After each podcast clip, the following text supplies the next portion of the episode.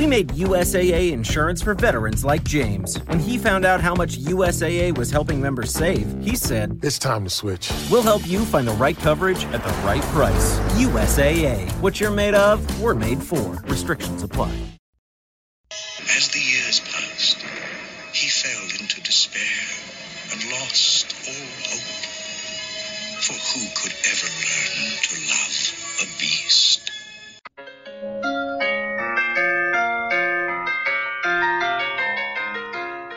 Hello, welcome to episode 59 of the Prince Kythium Pod, a Marissa Meyer Book Club podcast. I'm your host, Bethanie, and today's special guest is Amanda from Adapted for Your Viewing podcast. Hi. Hi. Happy to be here again. Yay. I'm always happy to have you. So we have such similar discussions I like Yes. so much. yeah, definitely. How are you doing? Are you still in quarantine? I am definitely still in quarantine. Um, I just got back from traveling to Chicago for my sister's wedding. Uh, so we had like a little backyard wedding for her, and we're gonna have my brother's wedding next month. So it is an exciting 2020. It's exciting summer for us. yes, and congratulations because weddings are always moments of, of bliss. I'm a hopeless romantic, so It was very sweet. Yeah, it was great. yay weddings. Yeah. so what are you reading at the moment? I am reading a couple of things. So I am reading, as always, not just one thing, but many things. Um, and the first one is I'm gonna pull it up so I don't say it wrong. Children of Blood and Bone by Tomi Adeyemi. Oh, that is that on the. sh- I have not, but it's on the short list for so many good American Library Association awards this year. It's pretty fantastic. I'm in like the last like 75%, so it's really exciting right now. It is like a jam-packed, fast-paced, great adventure book, and I love it. Oh, I, I love that. I love that. Uh, I'm also reading The Hazel Wood by Melissa Albert. Have you read that one? No, but it's on. It's on my shelf right there. Isn't it such like the cutest cover of all time? Oh, I know. I said the same Yeah. thing. Have you seen the cover for the sequel? Yes, it's just as beautiful. I'm pretty it's excited for beautiful. it. So that one's fun too. I'm only like um like maybe a, th- a third into it, uh, but it's it's fun. It's like a urban fantasy, and I haven't read one of those in a really long time, so I'm liking it. Oh, I haven't read urban fantasy in forever. What about you? What are you reading? I just finished Dread Nation. It oh, was really? Amazing. I oh loved it. It was so good. So I'm definitely uh, about to start the sequel as soon as my school gives me a little bit of spare time. Uh, Yeah. But God, that was such a good book. I loved it so much. Isn't it so Uh, exciting and everything? I didn't think I would like like a zombie historical book, but I loved it. For something that has zombies in it, it's surprisingly accurate. Right? And honestly, I feel like it's a, an honest representation of how people in the United States would have reacted had zombies occurred at that time. Yeah, definitely. I definitely think the laws that were introduced, the sort of societal expectations that they put on people of color were very accurate for the time. Mm-hmm. I hope I'm not ruining it for anybody reading it, but just when you're reading it, go in with an open mind. It's a very Yeah. accurate book for something that has zombies in it. Yeah, that was really good. And it does a very good job of displaying some of the origins of, of some of the worst, I think, social and societal norms that that people accepted at the time and that unfortunately some people still accept but it's just Mhm. such a good book and god i love that character so much and Yeah, she's so good. it definitely made me do a lot of research Oh yeah. i i did so much research reading that book because i was like is that a real law i can't remember Yeah, that's interesting. yeah so Yeah. i i definitely loved it i'm excited to read the sequel and then i really need to read caraval i started reading That's on my it. list too. Yeah. Well, I started reading it um, last summer, and then I got so busy with school I didn't have a chance to get back to it. And then I had a break for between fall and spring semester, and I started reading it again. But then I had surgery, Mm-hmm. um, so I just haven't had a chance to pick it back up. yeah. I've been I read Dread Nation because I had to for school, and now I want to read the sequel. But I uh, now that I have all three books for Caraval, I kind of want to do all three of them together, like just Mm-hmm. read straight through. So I'm hoping to read those starting like the end of July when my classes end before Fun. fall semester starts. Yeah, I feel like I need to be part of like a high pressure book club that like forces you to read everything that's on your bookshelves. I feel like that would be really beneficial. Something I started doing several years ago when we first moved here, I didn't have any friends. I was going to school online and I didn't have a job, so I had like no way of meeting people. mm-hmm. And I noticed I was on my phone constantly because uh, of just that like lack of social interaction. And so what I've started doing well, I've been doing it now for several years, but what I started doing was like every time I was on my phone for longer than like 1 minute, I would start reading a book. Nice. If I have time to scroll through random stuff on Sure. Facebook that I don't care about, I have time to read a chapter. That is very true. Yeah. So that's and that's what I tell people. This, they're like, I wish I had more time to read, and I'm like, You get one of definitely those, do. Yeah. get one of those apps that tells you how long you spend on your phone, and you will immediately feel like you've wasted hours of your day.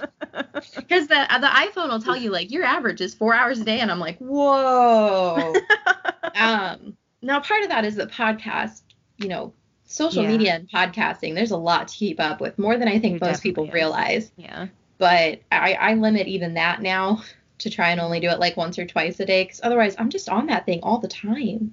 It's very easy to be like, oh, I'll just check things for like 10 minutes and then you're on there for like an hour very Yeah. easily. Especially right now because I think there's just so many rabbit holes to click on. Mm-hmm. Especially a Goodreads rabbit hole. Yes. when you when you click finish on a book on Goodreads and it's like, would you like to look at our suggestions? And it's like, sure. And then Obviously, two hours yes, later, you've read like 20 synopsises. You've added a bunch of books to your already existing pile. See, for that, I feel like that's just research. That's that's good phone time. It's more recommendations for yeah, Patreon members. exactly. Yeah. So today's fan art is very special because it's a Beauty and the Beast fan art, but with Wolf and Scarlet. And it's by Julie Crowell on Pinterest. Well done, And Julie. It's so good, right? It's so cute. Yeah, it's just it's just adorable. It is. So it's it's Scarlet but dressed in Belle's yellow gown, and it's. Wolf. So good. Mhm. Yes, and then Wolf is wearing the Beast slash Prince's uh outfit, Jacket, outfit, jacket, outfit, formal suit. wear. formal wear. Yeah. and in the background you see a farm, and it says Benoit Farm and Gardens. And there's tomatoes. Yes, there's tomatoes, of course. So cute. It's so cute, and it's. I just love that it's out there in the world. Yeah, it's a it's really good. I do like I do like that Wolf is has like these little ch- like rosy cheeks and stuff. He's adorable. He is, and uh, Scarlet's cheeks are blushed, yes, she looks gorgeous. and her hair is like curly, but it's obviously styled curly, not like Mhm. naturally curly. So that's Mhm. kind of cute. It's like they did go to a ball, but they're just hanging out at the farm afterwards. Yeah, it's very adorable. It is, and I appreciate that it exists in the world because then I know I'm not alone with this whole Beauty and the Beast thing. That's true. Somebody else out there has definitely picked up on it. Yeah. So big thank you from Julie Crowell on Pinterest for giving us permission and couldn't find her anywhere on Instagram. So if somebody knows her on Instagram, let me know and I'll tag her there too. So today we're going to talk about Beauty and the Beast, the Disney version, the cartoon version, I should say, because we just finished Scarlet. And for those of you who don't know, the story of Scarlet and Wolf is Beauty and the Beast inspired, and the, the story of Scarlet and Ran is Little Red Riding Hood. And one thing I want to point out because I had a bunch of people message me, so I just want to hit it head on before we get there. Uh, Belle is a figment of Disney's imagination, so no, Scarlet is not like her. Um, she is in the sense we'll get to what they do and do not have in common, but I, I just had a lot of people message me and be like, um, well, I don't know why it's Beauty and the Beast if Belle is not Scarlet. Scarlet's nothing like Belle. And it's like they have a couple things in common, but Belle is a figment of Disney's imagination. There are several different versions of Beauty and the Beast, and the beauty is almost always different, other than being beauty in a plain way kind of thing. Yeah, yeah. Uh, I had a, I'll admit, I had a little bit of the same reaction when you invited me to come on here. I was like, great, we're gonna talk about um Red Riding Hood. What are we gonna consume for it? And then you're like, no, we're doing Beauty and the Beast, and I was like, wait a second. um, but no, I think that's uh having that it's a dual story definitely makes sense. Mm-hmm. Uh, I was I picked up right away on the um, on the Red Riding Hood aspect, and uh, but there's definitely Beauty and the Beast elements as well. So I'm excited to talk about it too. Plus, Beauty and the Beast is one of my favorite Disney movies. So it actually was something that was pointed out to me as well because mm-hmm. I had only ever attributed the Dis- Little Red Riding Hood aspect, and I always thought in my head that like he's kind of a beast and she's kind of a yeah. beauty, but yeah. that's a, a, trope. That's not necessarily a story.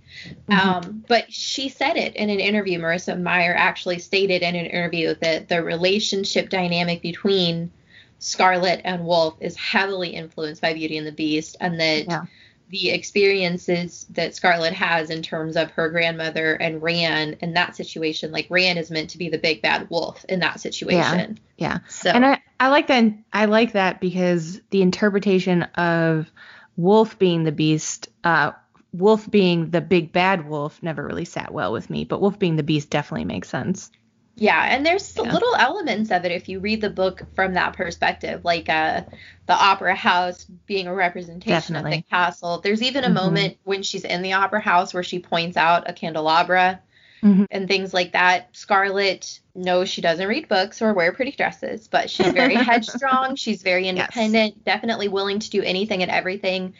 In this case, for her grandmother, not her father. But the but, person you know, who raised her the person who raised her, her right. her idol in many senses of the word, definitely doesn't care about her appearance, despite the fact that others find her attractive. Mm-hmm. Farm, mm-hmm. farms kind of giveaway, but farm. Yeah, so, I mean, yeah. they, they do have a couple things in common. I just want to make it. I know that there are a lot of people that have always been upset by that aspect, and just don't take the Disney version for you know 100% genuine because. Right they've done alterations to all of their stories. Um, mm-hmm. And though they have become what we're most familiar with in terms of fairy tales, the different versions of even just Beauty and the Beast are magnormous. Yeah. So, I, I mean, I encourage you to seek some of them out and try to find ones that fit different narratives so you can see all the different representations that they allow even before the movie was made. Mm-hmm. Yeah. First, the cartoon, what are some things that you liked? You said it's your favorite? It's it's definitely one of my favorites, and I haven't. Um, I know it gets a lot of flack, and I'm I'm here.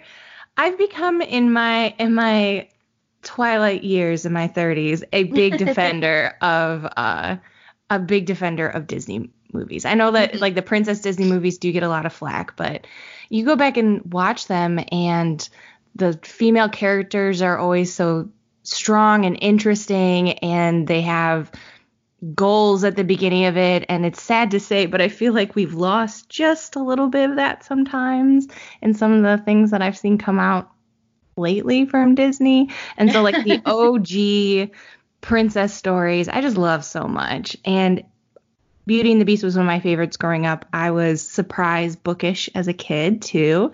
Um, and I really loved Belle. She and it wasn't even just because she like found a magical prince at the end. It was more because she wanted to be adventurous. Uh, she tried to find adventure in books. She, you know, wanted uh, she was willing to like go out at the moment she saw trouble. She's like, okay, no, I have to go and take care of this. She didn't go find somebody else to do it. She rode off on Philippe to go and find her dad in the wilderness. And I just think that's very cool. And like her giving up her place for her father, um, all of that, I feel like the introduction to her character is very strong for me. And it still was. Going back to it, I still loved it. Um, and the animation and the music was beautiful. It was really fun going back to it. It is beautiful. I really enjoyed watching it. And I will say, like, I'm working on my master's degree now, and one of our conversations in class last night was about accurate historical fiction mm-hmm. and why it's not often portrayed that way in young adult literature. And this is somewhat applicable, uh, is because often they'll make female characters, um, you know, outspoken mm-hmm. and demanding change or doing things outside of the societal norms that would have been expected at the time or even acceptable. And while that's great, and we definitely need to showcase what women are and should be capable of, if you want to give an accurate representation of the time, it you know, it's like Disney she would have been considered odd. Reading a book, Right. not not just reading and enjoying the book, but like knowing how to read, not reading for scholarly advancement, but just for entertainment purposes. Mm-hmm.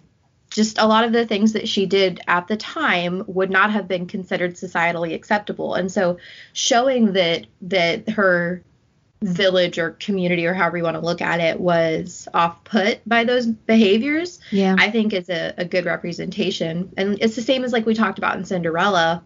She gets a lot of flack for, oh, of course the girl does all the cleaning and stuff. But it's a good representation of the time when that story, theoretically, of when we imagine that story taking place. Mm-hmm. Yeah.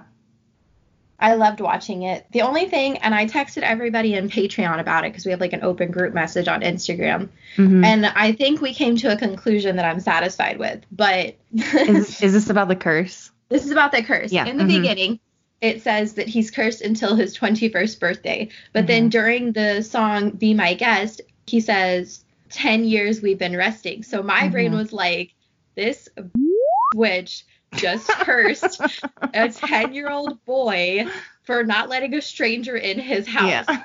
Like, I have nieces that are that age, and you're damn sure I'm like, don't let a stranger in the house. Like, they got in mm-hmm. trouble for letting my husband in once when their parents were asleep Yeah. because because she was like, but it was Uncle Q, and Sarah was like, I don't care. Are you allowed to let people in the house? No, that rule applies to everyone. But Yeah. so the general consensus is, and this is my mistake, so I'm sure everybody listening is like, God, Bethanie, you're so stupid. That time sort of froze for them while they were in the castle, um, Mhm. and they did not age, which is fine. I like that much better than her cursing a 10 year old for not letting a That's- stranger in the house. Yeah, that's my general idea was that like he was 20 um and he has until like his birthday basically, but it stretched it out for 10 years for him Mhm. because he's like kind of shown in the like the the glass uh storytelling part in the beginning, the like stained glass. He definitely looks like an adult there. Mm-hmm. So that's my general idea. I do remember the moment that like that clicked for me. I think I was adult an adult when I was watching and I'm like, wait a second, wouldn't he then be like a child? Is this the same as like us thinking it was cheese when it was very obviously corn Yeah. in Cinderella? Yeah. Which blew my mind. I did after watching the animated version, I watched the live action version, which I loved. It's so good. And they made it very clear that time had frozen, so they did a better job of that, I think. Mhm. But uh, for for today's episode, we'll mo- we'll mostly focus on the Disney animated version because that's the one that's available on Disney Plus. But if you're able to, the live action, I really enjoyed it. Mhm. Yeah. So let's talk about some of the things that we liked, other than everything. I really loved the representation of Gaston Mm-hmm. He's so because, girls, how many men have we met like that? Oh, and he's just so funny. He's such a great comedic character right next to LeFou. And it's funny that they're like they're they're just so funny together and they're funny for different reasons and they Mhm. make each other funnier. So every time there's a scene with them together, it's so good. They're so great. They definitely have a good slapstick comedy together that I enjoy. Mhm. No, I just like that it's an honest representation of, of I'm not saying all men are like that, but Yeah. we've all met one. I do like that he's like I feel like he's like the interesting version of like the dumb guy because Mhm. like he, he like goes through all this trouble to propose, gets flat out rejected in the mud, and then the next scene we have of him is like moping in the bar with his friends, yeah. and like they all sing a song to cheer him up, and I, there's just something so wholesome and funny about that. and he's he does he makes a couple good arguments, especially like we said for the time period. yeah. He is good looking, I guess, and you know Yeah. he, he's meant to be good looking, even if we don't necessarily find him good looking in ourselves. Mm. Um, he's successful. He's a good Mhm. provider. Yep. He clearly comes from a place of money and privilege, so he could definitely take care of her and any children they would have. Mhm. He's made it pretty clear she doesn't have to work, even if she does want to. Yeah. So, I mean, on paper at the time, yeah, that's a pretty good offer. Mhm. Obviously, she and a lot of other people deserve better, but if we're Yeah. just going to be like honest representation, I mean, my grandmother and my grandfather had an arranged marriage with far less promises in it. So, and my own marriage wasn't arranged, but like, I mean, we didn't go in with those promises. So she's Right. she's definitely got. I get what he's saying about like, come on, what else are you gonna do? Yeah. 'Cause- He could have packaged it a little bit better than like 10 kids and foot massages, but Oh, right? and and and the way he like behaved around her that's that's mostly what it is. Because it's not like it's not like he walked up and he was like i love you. I'm gonna take care of you. I'm gonna do everything i can to provide for you and our children. And he was like okay this is what's gonna happen babe. Yeah. yeah. So packaging is everything. It's all about how you promote yourself. True. he, he needs a better uh PR guy, yeah. representative. I love everything about the castle, obviously. Oh, it's amazing. Yeah. there i mean there's some a few inconsistencies here or there there are some things that didn't age well uh but Yeah. i just love being in that castle it felt very magical it felt very fantastical there is definitely uh, a spectacle element to it that i really enjoyed yeah The music, the music really helped. Just like the ambient music with like so the good Oh, it's so good. Yeah. it's so good Mhm. And while I will say that, I mean, there's obviously issues with lots of different things in the story, not just the Disney version. Mhm. Um, but I did find it somewhat believable that Belle would take her father's place. yeah. I, I think there's a lot of harshness to the whole situation that seems like, you know, takes it a bit far. Somebody crosses your, your, somebody trespasses on your property, and instead of banishing them, you're like, all right, well now you're my, you're gonna rot in a cell under my castle, and I have to feed and clothe you until you die. Like that seems Yeah. a bit A little strange. extreme. Yeah. yeah, but I did like um just the animation is so good because even when that's happening, um you get like flashes in the beast's face of like Mhm. regret or being unsure or like being worried. Um and I really like I'm sure I picked up on it as a kid kind of subconsciously, but I was actively looking for it this time and it's really smart animation to like be telling your audience one thing and then showing your character experiencing something else. Uh, so I really liked it. The, It just is, like the whole animation of the beast. It is, and if you pay attention to his facial expressions throughout the entire movie, Mhm. you'll pick up on a lot more than the surface level that I think we all kind of get as children. And you know, you and I we did an episode on Cinderella after doing Cinder, and Mhm. the prince was this like superficial surface level guy that had like maybe two scenes, but Right. in this version in this story he's so much bigger than that and you know we see a side to him that i think is very similar to wolf in the books where yeah. yeah i mean he's capable of doing a lot of terrifying things hmm but he's not really going to do them unless he feels like he has to to protect someone and he can be very um protective of something that he finds precious Yeah. and eventually Wolf and Scarlet develop that relationship for each other, and in this story, Beauty and the Beast do for each other as well. Yeah. One of my favorite scenes with the beast is when um like up into a certain point we've seen him be pretty ferocious and losing his temper a bunch. I love every time his like staff is giving him advice and he's such a hard time following it. So funny every time. They're like smile and they're like, ooh, smile less. or the hair. yeah, the hair. I love his staff, I think, really does a good job of showing you, like, okay, there must be a reason why they think this way about him. Yeah, because the staff is obviously good. Oh, and they don't put up with it at all. Yeah. he yells and does things and they're like now is that really the best way to behave and he's like no and it's like okay so they know that he's like prone to temper tantrums but actually is like a good man underneath it all so what were some of the things that you maybe didn't like Um, what were the things I didn't like? Um, I think this is gonna be a little bit nitpicky, but I think like as an adult person, it's very hard for me to believe that like Belle was like romantically attracted to literally like a giant dog person. yeah. and I know it's supposed to be like I feel like maybe it's supposed to be a little bit platonic, but they're obviously doing like fairly romantic things together. And like as a kid, you're just like, oh, she like uh, you know that that's a human person. Belle does not yet know it's a human person, so. Mm, Like as much as like I appreciate that it's like the one Disney relationship that develops like in a domestic setting, you know, they like develop feelings for each other, doing like very real day to day things together. Like they're basically roommates who learn how to fall in love with each other. So if like that's your trope, I'm sure you loved Beauty and the Beast growing up. um, but at the same time, it was just like. like up until that point in the movie, I was like totally suspended disbelief. I'm in. It was beautiful. And then she like blushes around the corner, around like the tree, and I'm like, I don't know, girl. I don't know if this is for you.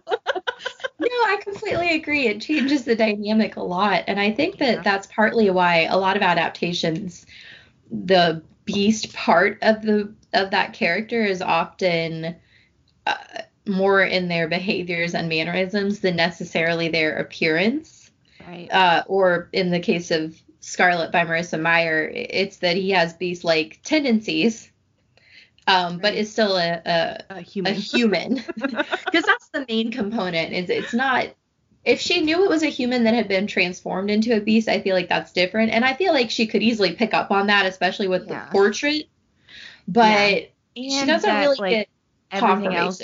Yeah, everything else in the castle probably was mm-hmm. maybe a human turned into a thing, or at least is like an enchanted thing. I would have just assumed that it's like an enchanted beast, like an enchanted dog person. You know what I mean? Yeah. I probably because- wouldn't have assumed it was a human. because also that means that like the candelabra is a human so Right. could she could she also fall in My love with might be a human. right like could she also fall in love with the kitchen counter like where are the Right. limitations of this wardrobe. Yeah, it's a little.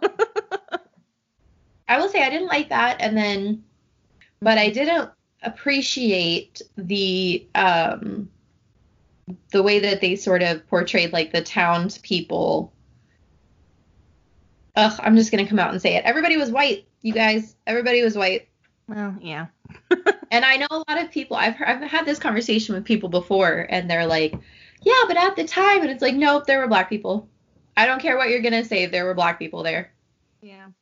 there just were because i've had that conversation with people and they're like well maybe there weren't any uh, black people in france in this time in history and i'm like except there were Yeah.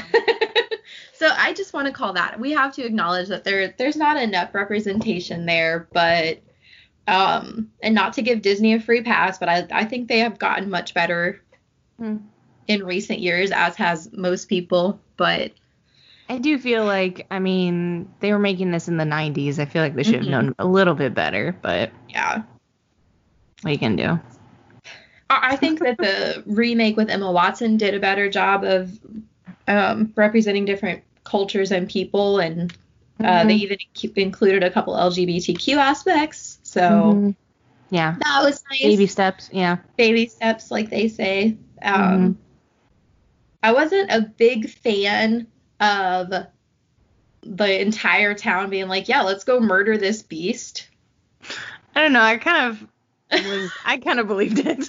I believe it. I especially I I love- was- especially like the pitchforks and stuff. But it's also like Gaston is just like, look, he's terrifying, and they're like, yeah, let's go kill him. And it's like none of you are like, wait a minute, if he's No, that scary, totally- maybe we shouldn't go there. Here's why I believe it. Because those people came up, they showed up for a fight no matter what. Because they came with their like pitchforks and torches, and they were like, "Yeah, let's watch this old guy get sent to an asylum. It's gonna be a party." And then Gaston's like, "Just kidding, we're gonna go kill this monster." And they're like, "Hell yeah, that's even better. Let's go do that." I hate to. well, I hope that what I say isn't culturally insensitive, but it is France in the mid-century. I mean. Yeah. They invented the guillotine, and yeah. yeah, and the guillotine was not just an efficient way of executing people; it was a spectacle. Yeah. Uh, I mean, do if you, if you do your research, there were, that was a ticket everybody wanted to go watch. So, uh, definitely. It's also It's- one of my favorite musical numbers, so I can't. I love it so much. I Oh, think it's so, funny. good. It's so it cracks me up every time it starts. They're like, yeah, let's kill him. Like, I just feel like somebody somewhere should have been like, "Is that really safe?" because Gaston that is monstrous? Shouldn't we stay here and not right? go Like, find him? if he's that scary, let's just leave him alone. He obviously hasn't He bothered, bothered us us before. yeah, exactly. so let's just cancel Beast and move on. No, they're like, he exists. Let's get him. Which I just feel like it's accurate. So I love. I should say I it was like the internet before the internet came It to be. so- So, I believe it. Yes. I love the horse. And also, so much personality. that dad is stupid. There is a moment where he is on that horse, and there is Yeah. a good path. It's very obvious in the cartoon, like good path this way, bad path that way. And the horse is like, let's take the good path. And he has to force the horse to go down the bad path. Now, me, I'm like, dude, you just up. I am I am- you. I am there for the gag though. That gag cracks me up. They got a laugh out of me because he's like, he's like, what are you doing? It's this way. And then he's like, where did you leave us, Philippe? Like two seconds later. like, And I I'm was like, like, that isn't me trying to figure out where to go. Yeah. I was like, you jerk, he tried so hard to save you. I know, but it. Oh, what a good horse though, because he he then he turns around, he brings Belle back, brings Yep. Belle back again later. That horse carried the movie. yeah, believe just carrying the whole the Mhm. whole movie on his back without realizing it. Yeah. and then uh, I think the the fight at the end is so good between Beast and Gaston. It's So legitimately scary. It is, and you know, Yeah. there were moments of it that I forgot. And what I think is the most accurate is Gaston being like, "No, wait, I'm sorry, please don't kill me," and then switching again. Yep. His, as I often say, sense of self-preservation. I'm always talking about that our our main characters in the Lunar Chronicles need more self-preservation, but that would make a much more boring yeah. series. Uh, but Gaston has a little bit too much self-preservation, and it, it leads people to reasonable doubt. Yeah. Yeah, we wanted to give him the benefit of the doubt. Is there is there any part of you when the Beast turns into the Prince, you're like, wow, that looks weird. Part of me is Uh. like, um, part of me is just like wondering what Belle's initial response to that should be. Yeah. because I've been with my husband for a little over 10 years now. Mhm. Um, and I gotta say, if I gave him a smooch and said I love you and he drastically changed his physical appearance, I would be like, okay, really you need to prove to me that you're still the person I thought you were. Mhm. Like, I need, what's our secret code? I feel like it Um, would be very difficult to be like, okay, I can't look relieved, but I can't. I can. Can I? I can be happy, right? That's okay. like it, it would be very difficult to like understand how to react to it in Belle's place, and she seemed to. She seemed to work through it okay. Which I think is why the part in the uh, live action where she's like, "Can you grow a beard?" I think that's really honest because That's very cute. Yeah. Yeah. Like Yeah. maybe you should try just a little bit to look like what you looked like when I fell in love with you, so I can wrap my beard. Like you're hot, don't get me wrong, but Yeah. Uh, it took me a really long time. I I will say I, I know I talked about the animation, but I love the live action song that the Beast does, Evermore. Mhm.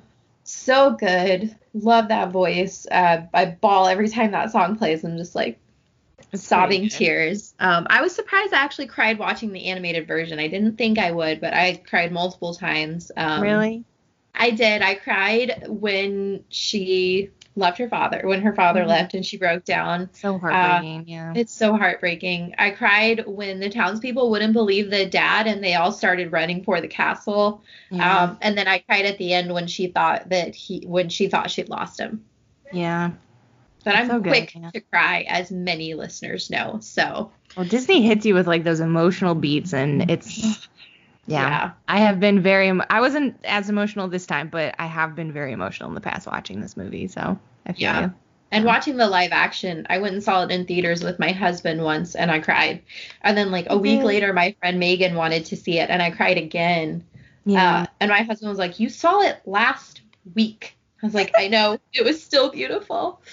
Because also, I- like, my husband doesn't cry during movies. So, like, if we Mm. go to a movie and I start crying, it's always like, and then him turning next to me, like, really? What about what about whatever we just watched made you cry? I, I- don't like. I am the robot of my relationship, and my husband is the big crier. And so it'll be so funny because something emotional will be happening, and sometimes I'll get caught up in it, and other times I'll be like, "Oh, I bet my husband's crying right now," and I'll peek over, and he definitely is. like uh, Frozen 2, I cried multiple times. really? And every time I cried, my husband was just like, really? I cried in Moana. I haven't seen that one yet. You haven't seen that? Okay, I won't tell you when I cried then, because then you have to watch it then.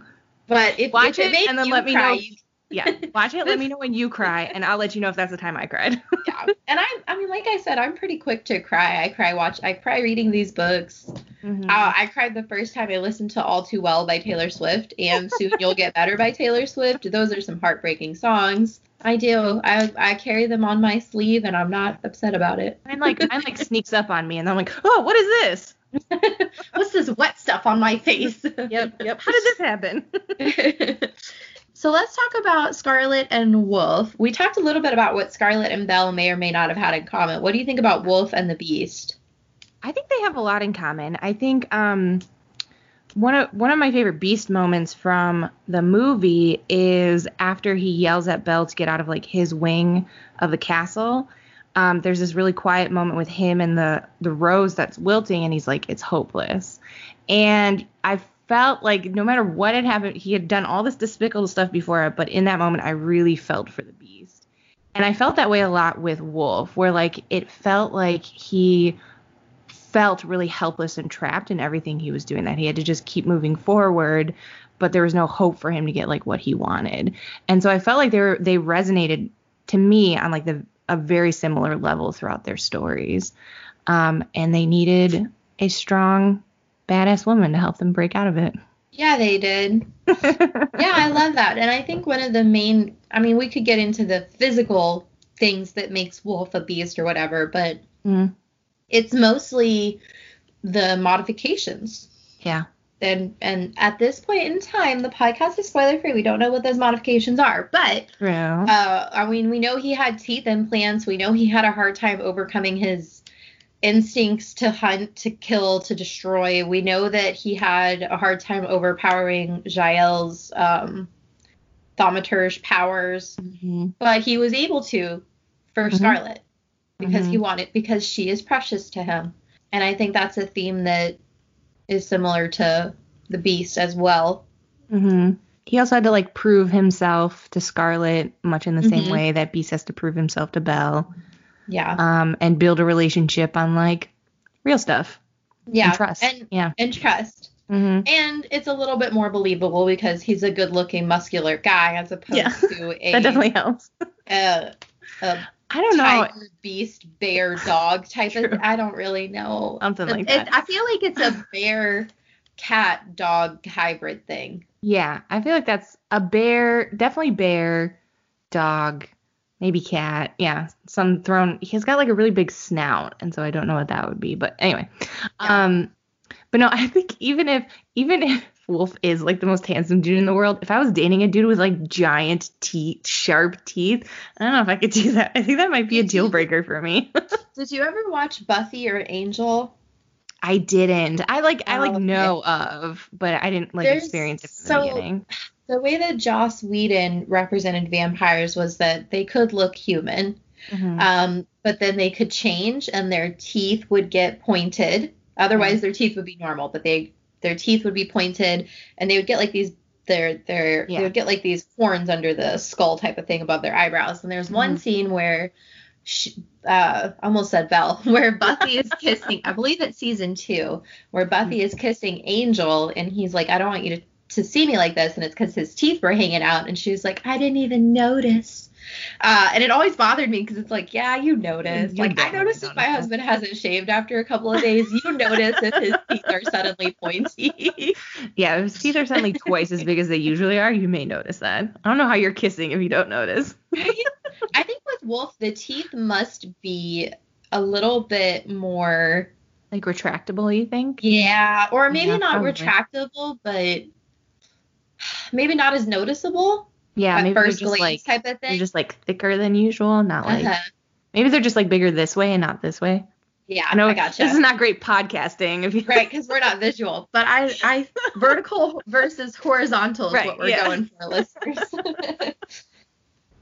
i think uh also with wolf there's so much mystery and that's that's connected with the beast. We don't we as the as the viewer know all kinds of things about the beast. Like he was kind of shitty as a prince human. Uh, doesn't seem to be doing so great as the beast human uh, or the prince beast either. But there's all this mystery with wolf. Who is he really? What's his past like? Where's he from? What's his family like? Is he the good guy? Okay yeah he's the good guy. No wait he is the bad guy? No wait he's the is he the good guy? Like we go back and forth as soon as they hit that opera house we go back and forth between trying to figure out is he the good guy or the bad guy like four or five times before the end of the book so I think that they have that in common that the mystery of like Belle doesn't really know him or what he's about. Mm-hmm. Scarlet doesn't really know him or what he's about, but there's something in them that they want to trust. Yeah. Well, yeah, there's this great moment at the end of the Disney movie where you think that the beast is going to straight up kill Gaston, like just like Mhm. murder him. And it's he's just on the cusp of deciding whether or not he's going to be the beast that they're hunting or something else, right? And he he stops himself and then Belle comes back. And so you get like this great character growth, a very rare in Disney in early Disney to have a prince have character growth, but he gets it. Um and I think that's very similar to what we see in Beast in in Scarlet because he you get to be inside of his head, which is fantastic, and you feel his struggle throughout the entire time, uh, and then you get to see him actually choose um, to protect Scarlet over everything else, and I loved it. I love that too. Okay, And yeah. I think another good point to that is that with the beast in the bo- in the movie we don't get a name. yeah, I kind of wish we got a name, and then Mhm. maybe like when sh- when Belle says his name, it brings him away from the beast, you know. Mhm. But I understand why they wouldn't. One, it takes effort. Uh, two, two, then you know you have to establish all those boundaries. But Right. I love that scene because again, if you pay attention to the facial expression of the beast, you can see him wrestling with his inner, not desire, instinct maybe.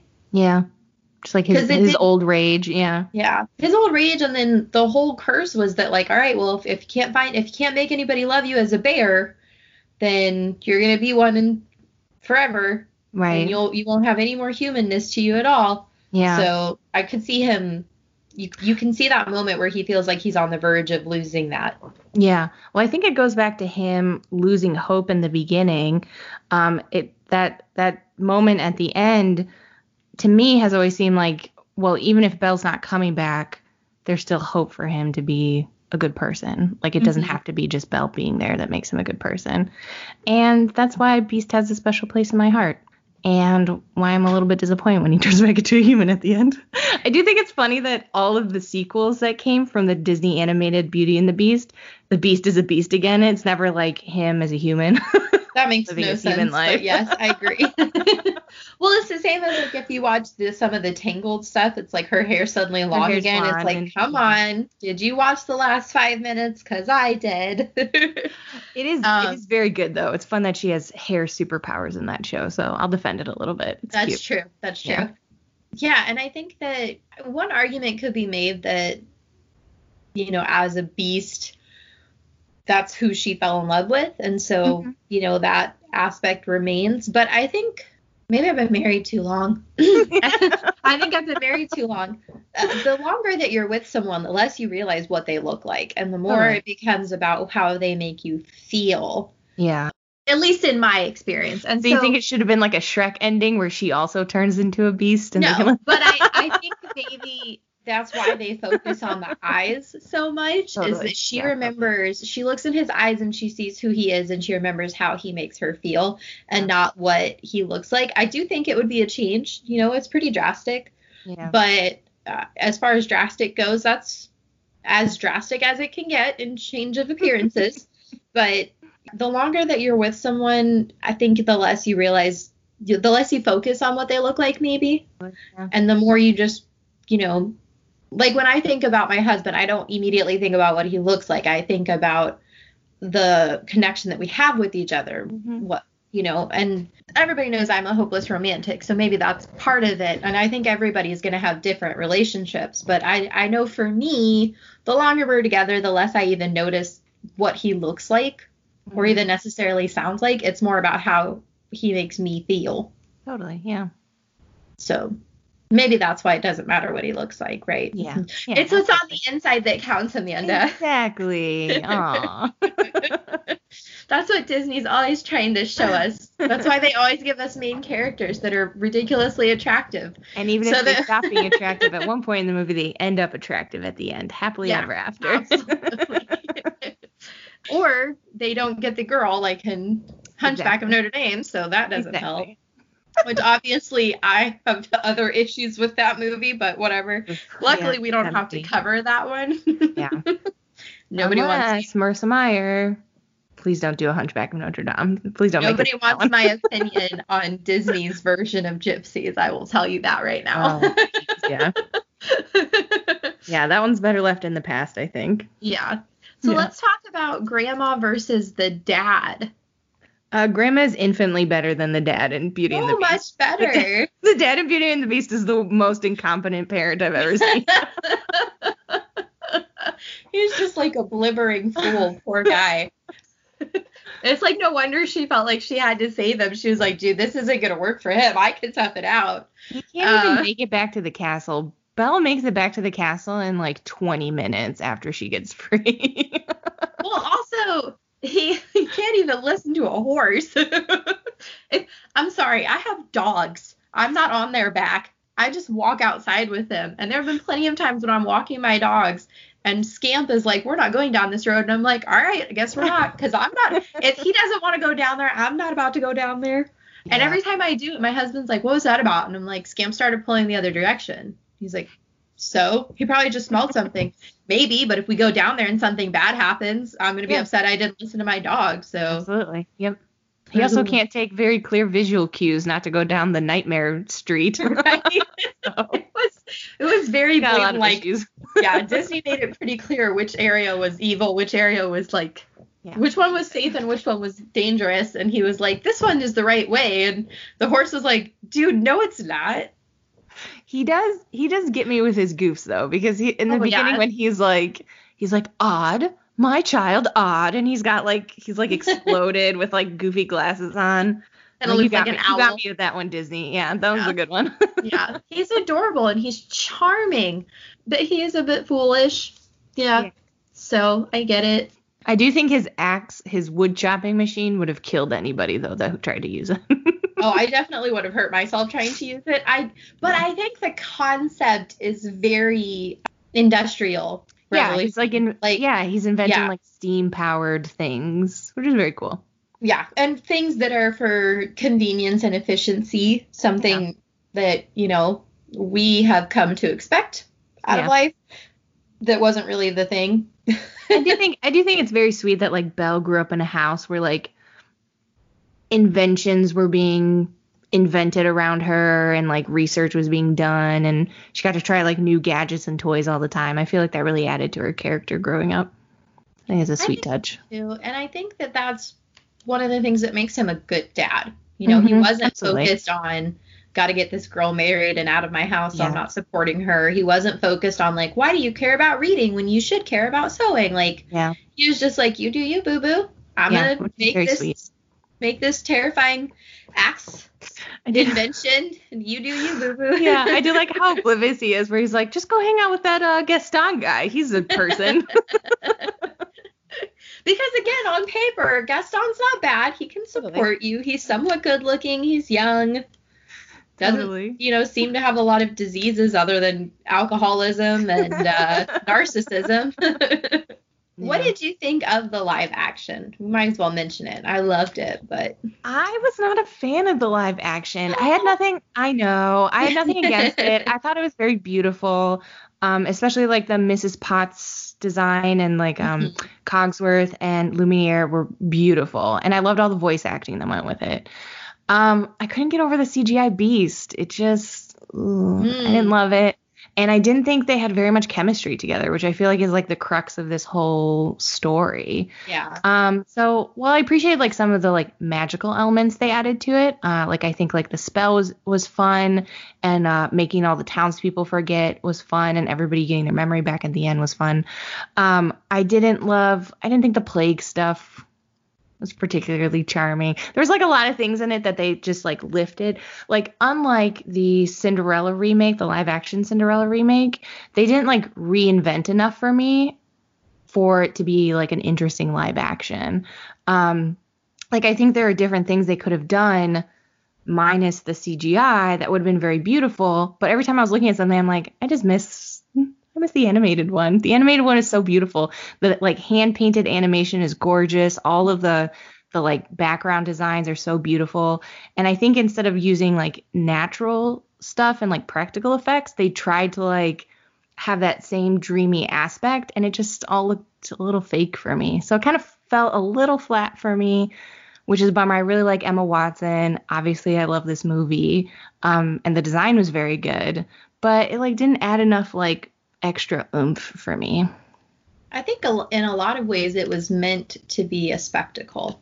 Totally. Yeah, absolutely. And I think that some of the sort of um, maybe some of the parts of the story that we loved from the animated version were lost in their attempt to make it this big, huge Yeah. spectacle. I loved Emma Watson. I've always been a big fan of that actress, and I, I think she did a great job of portraying Belle. I, I know there was a lot of backlash. I was reading in preparation for this. I was reading articles about like what other people may or may not have liked about it hmm apparently there was a lot of people that didn't think she was pretty enough to play the most beautiful girl in town and i was like I what think that's a little crazy. She's very beautiful. right that's just me also Yeah. i think the whole point of belle was supposed to be that she was like naturally beautiful not that Exactly. she Yeah. you know went above and beyond with her hair and her makeup and her clothing to try to uh, emphasize the beauty that she had but just that she was naturally breathtaking and so Right. for those reviews that I read, that was a little disappointing. Yeah. I do not agree with that, but that's just me. I also thought that one of the things that was pointed out that I I have issues with.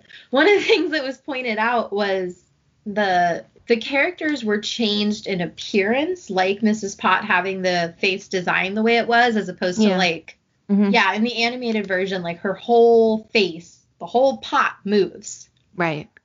And in this one, it's just the part of the painting that moves Right. on the pot. And that's very different. Voice acting was amazing though, the vocals. Yeah. Josh Gad, I know, did amazing. I loved the man they got to play Gaston in the movies. He was perfection. Yeah. Luke Evans. Luke Evans Yes. was so he was Oh my my- favorite part of the movie. He sounded amazing. He looked amazing. He did great acting. Audra McDonald is what it is, Mhm, mhm. who played the the wardrobe. She has a beautiful operatic voice.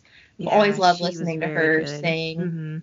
Stanley Tucci is just. Is there any role that dude can't play? I mean, I will see him in everything. So he just randomly pops up. yeah. Ewan McGregor, of course, is incredibly, incredibly talented. So is Ian McKellen and Emma Thompson. There's so many great people in it.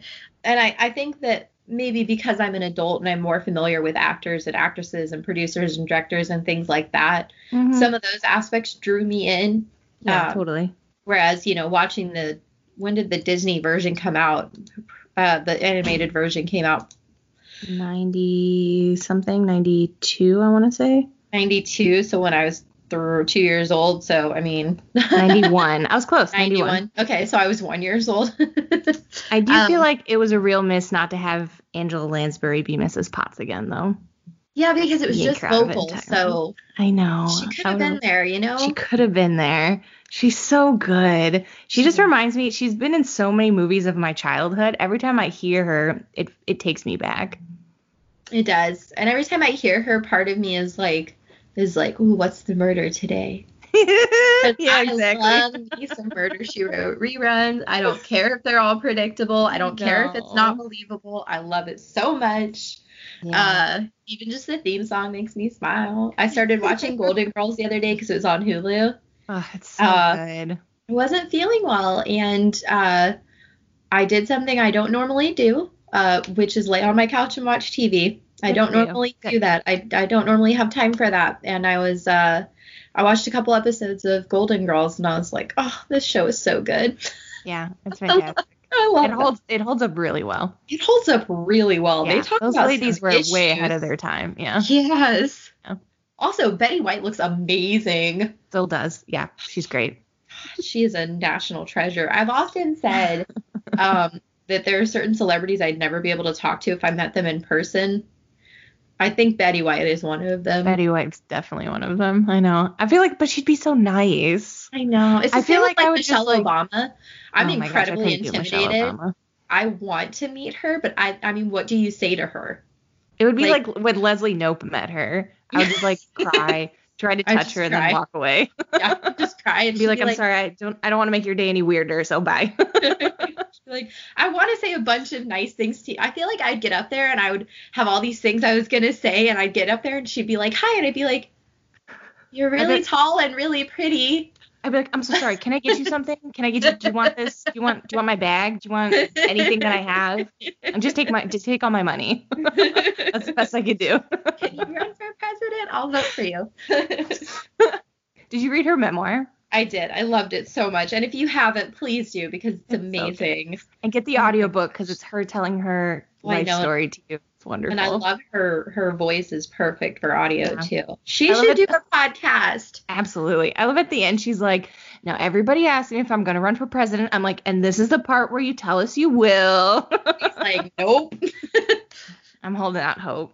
She's got her PhD. Oh, she's incredible.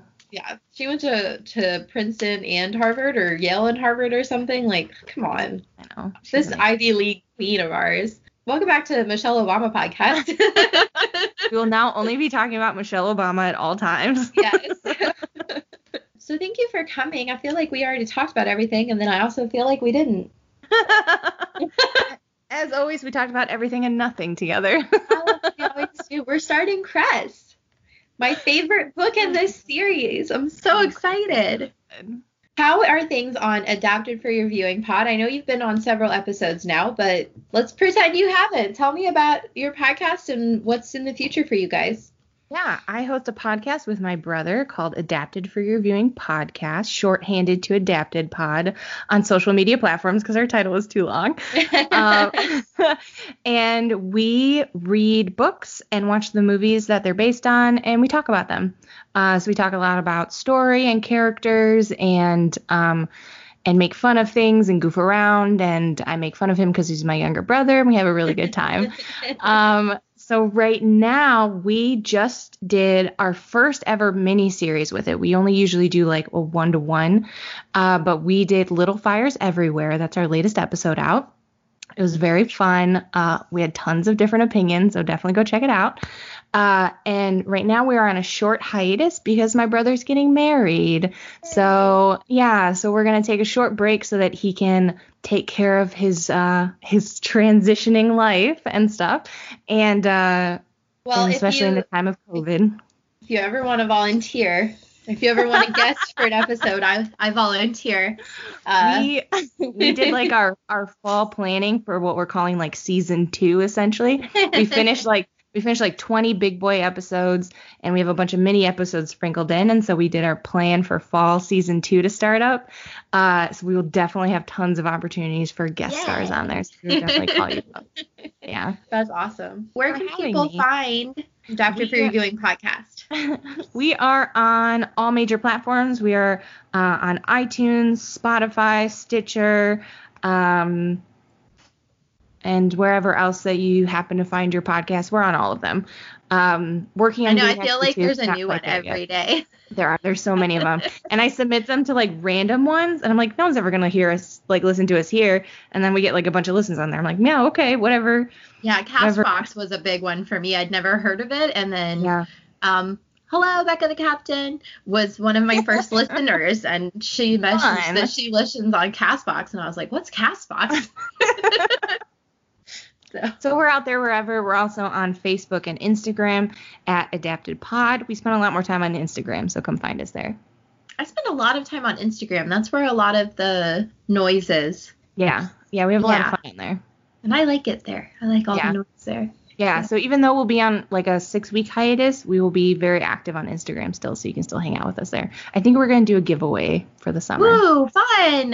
Yeah, so you can win all of the all the books that we reviewed so far. You can win them in an upcoming giveaway. So check that out.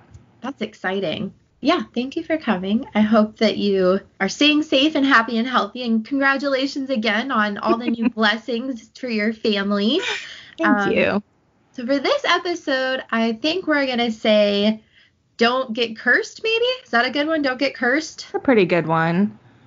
I feel like Stranger Danger has to play with it, but at the same time, I Like, feel like that really backfired okay. on our beast friend. it backfired on our beast friend, but it's okay to not let strangers It's in okay your not to let home. But maybe don't be a jerk to them. Don't be a jerk about it, Except the Uh, rose. except the rose. Yeah. Say your, you know, personally, if my husband's not here, nobody I don't know is coming in my home. I don't. Just have I a big care. castle. So maybe have like a guest castle that like visitors can stay in. right? But don't get glamored and don't get cursed, and everybody stay happy and healthy. And thank you for listening. Bye. Bye. The clip you heard today was from Disney's animated version of Beauty and the Beast. This podcast is hosted and produced by Bethanie Finger. Today's special guest was Amanda Elligan from Adapted Through Your Viewing podcast. The intro outro music was by Emma Pavvo, and the logo art was created by Angela Wong. Thank you for listening.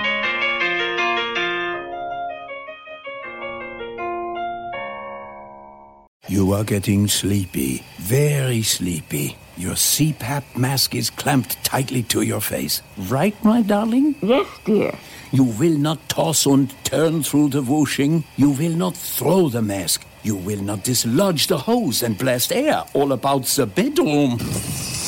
You will not wake me, your loving husband, who yearns for even a single night of uninterrupted slumber. Please. It's not working, Harold. People who struggle with CPAP have partners who struggle too. Luckily, now there's Inspire. Inspire treats the root cause of sleep apnea inside your body. While you sleep, Inspire keeps your airway clear so you can breathe normally and rest comfortably. No mask, no hose, just sleep. When I snap my fingers, you will remember to visit inspiresleep.com to learn more. Inspire, sleep apnea innovation. Inspire is not for everyone. Talk to your doctor to see if it's right for you and review important safety information at inspiresleep.com.